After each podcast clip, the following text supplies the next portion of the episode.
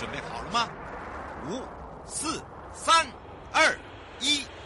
悠悠 Live Show 现在上拍。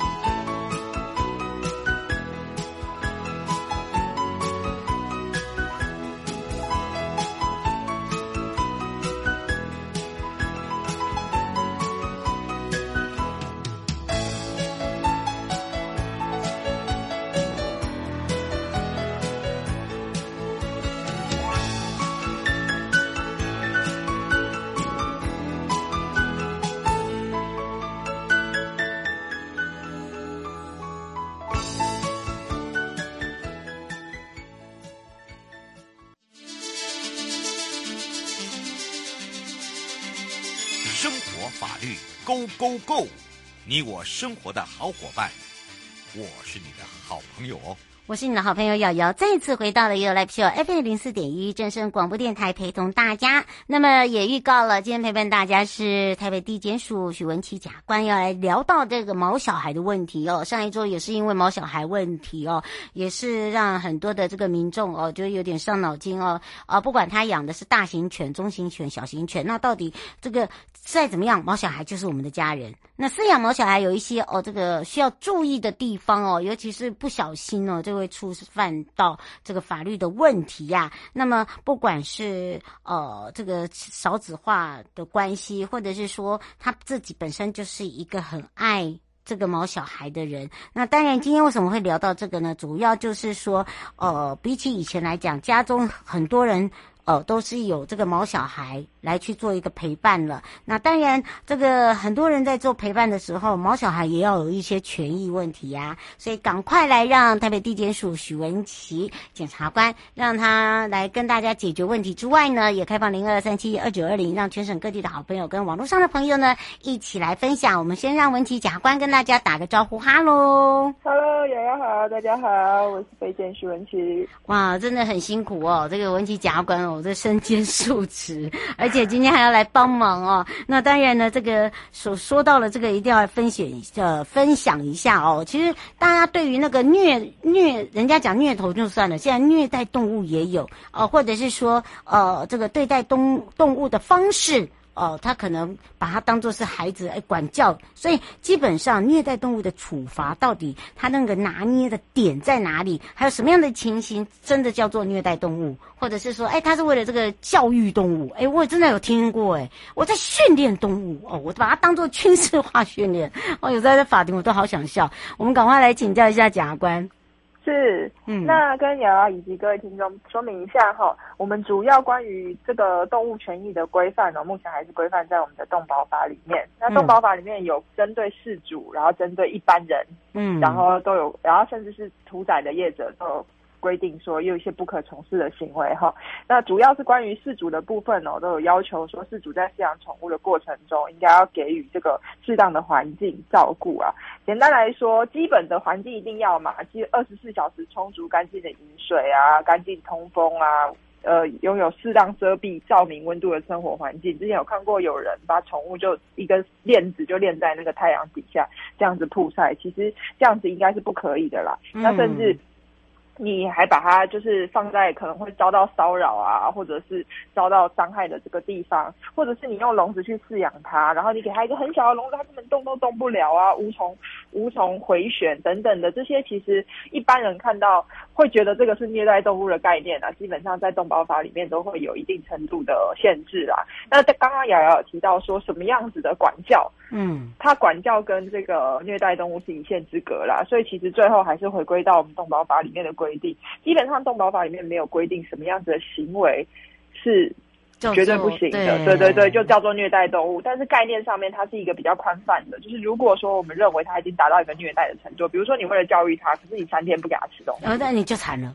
对，比如说，哎，不吃罐头是不是？不吃不要吃。哎，对对对，有些人会这样，哎，对啊。对。然后他就饿到没有东西，他只能吃吃纸箱啊，或者是什么大便啊，嗯，对啊。然后或者是他如果不小心大小便就揍他，嗯、然后或者是就把他关起来，然后关在一个很狭小的空间，觉得这样是一种教育，可能他都会会有一些责任啦。那另外，就算你不是宠物的饲主哦，你任何人，身为任何人都不可以骚扰、虐待或是伤害动物。有些人看到路上有动物，他就想要去欺负，或者是之前也有发生过正大的校猫被人家毒死。这个都是、嗯、对，所以其实这也是规范在动保法里面。还有就是对于动物不可以任意的去宰杀。嗯、那当然屠宰屠宰业者，对呀、啊，那狗肉嘞，对呀、啊，对。好，那我们分两个地方来说。首先，第一个是我刚刚讲到的虐待动物的部分哈。嗯。那依照这个动保法的规定哈，你这样子故意去宰杀、伤害，或者是使它遭受伤害，像之前那个有蛮多恐怖情人都会为了说威胁，对呀，离开自己的另外一半，说你得回家，你不回家我就。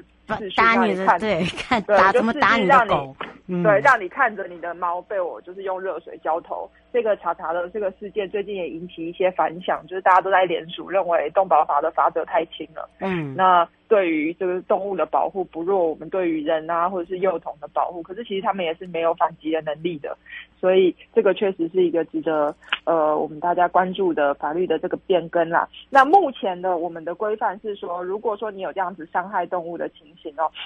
是处两年以下的有期徒刑或是拘役啊，那罚金的话是从二十万元到两百万元之间，嗯、就是会用比较呃高额的一些罚金来去限制你。可是可能对很多人来讲，这样子的刑责还是不够重啊，嗯、甚至无从去替代他那个已经被伤害的这个家人。对，没错。对，嗯、然后如果说你是用药物枪械，而且是一次导致大量的这个动物死亡，情节重大的话，它的刑责会更重哦，就是可能是一年以上五年以下的这个有期徒刑，然后罚金也会更重。嗯、好，那接下来就回到瑶瑶刚才跟我提问的，就是说狗肉的部分。嗯，哦，我基本上讨厌那种，对啊，对，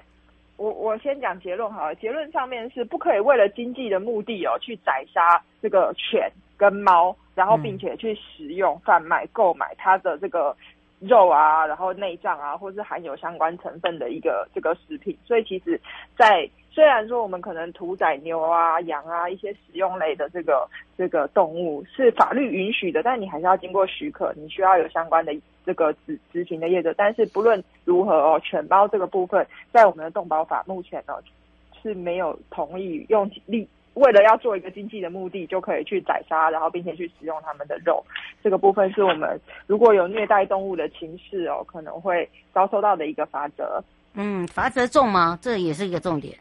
对，这罚则就是我刚刚说的，呃，嗯、两年以下的有期徒刑，还有这个罚金罚金比较重。对，对嗯，是。那可能相对还是轻一点点啦。那希望说我们的法官们也可以呃勇于认识啦，对于那种。很残忍的一些很不人道的虐待动物的行为哦，可以勇于去判处一些比较高的刑责。嗯，是。王先想请教一下，还有就是他想了解一下，像这种配种是有有执照的吗？他说现在有很多都是近亲配种出来的狗都很可怜呢。是，那依照动保法的规定哈，基本上宠物的繁殖是受到限制的，它它是需要经过主管机关的许可，如果没有取得繁殖。繁殖场的许可，啊、对，对，是你不能，原则上是不能私下繁殖宠物的。如果说你没有，你就是自己有两只，比如说，哎，两只哈士奇，你就在那边想说让它一直生小宝宝，然后呢，人家看到喜欢，你就说，哎，怎么我卖你个价格？啊、对对对对对，私底下的，虽然。讲说是送养，实际上有收费的这种等等的，其实你就是在经营繁殖场啦，然后这样子去做买卖的动物，那这个是可以处罚款的，罚款是十万块以上到三百万元以下啦，所以就是会用这样的方式去做管制。可是呢，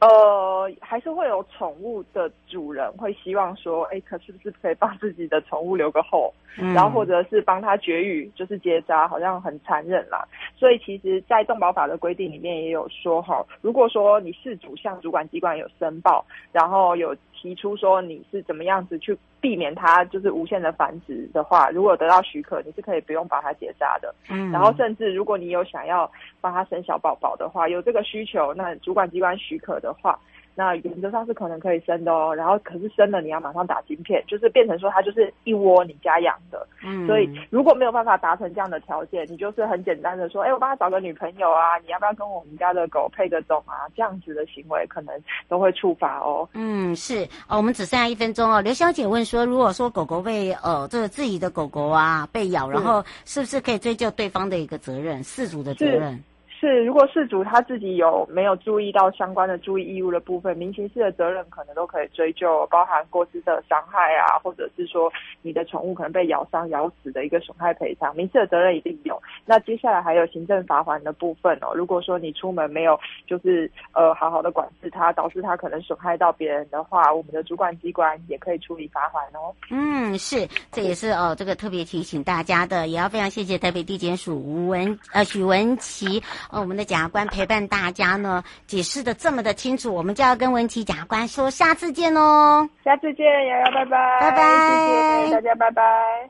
各位亲爱的朋友，离开的时候别忘了您随身携带的物品。台湾台北地方法院检察署关心您。